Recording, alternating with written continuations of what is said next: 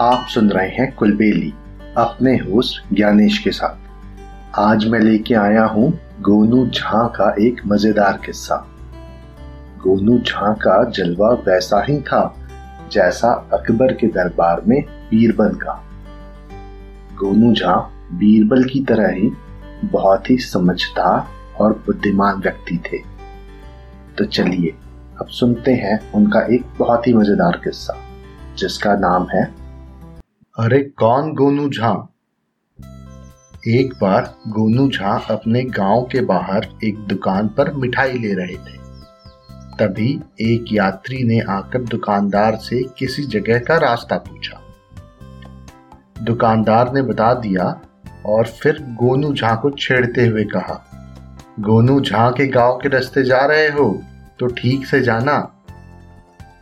उस आदमी ने जवाब दिया अरे कौन गोनू झा?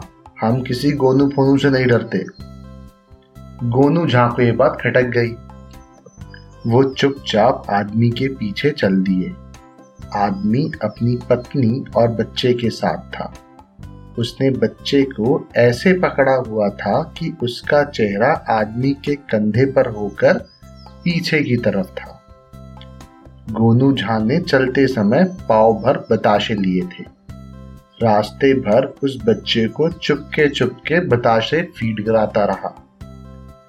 जब वो आदमी बीच गाँव में पहुँच गया तो अचानक से गोनू झा ने आवाज़ लगाई, अरे गाँव वालों, देखो, मेरे बेटे को लेकर भागा जा रहा है। आवाज़ लगाने की देर थी। गाँव के नौजवानों ने उस आदमी को घेर लिया। गोनू झा का तमाशा देखने का इतना बढ़िया मौका हाथ से कौन जाने देता? अब गोनू झा और वो आदमी भिड़ गए कि किसका बच्चा है। पंच बुलाए गए। पंचों ने फैसला सुनाया कि बच्चे को बीच में खड़ा कर दिया जाए और जिसका बच्चा होगा वो उधर चला जाएगा।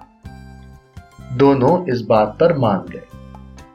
जब बच्चे को बीच में खड़ा किया गया तो ज़ाहिर सी बात थी कि मिठाई के लालच में बच्चा गोनू झा की तरफ़ ही गया। बेचारा आदमी रोने धोने लगा।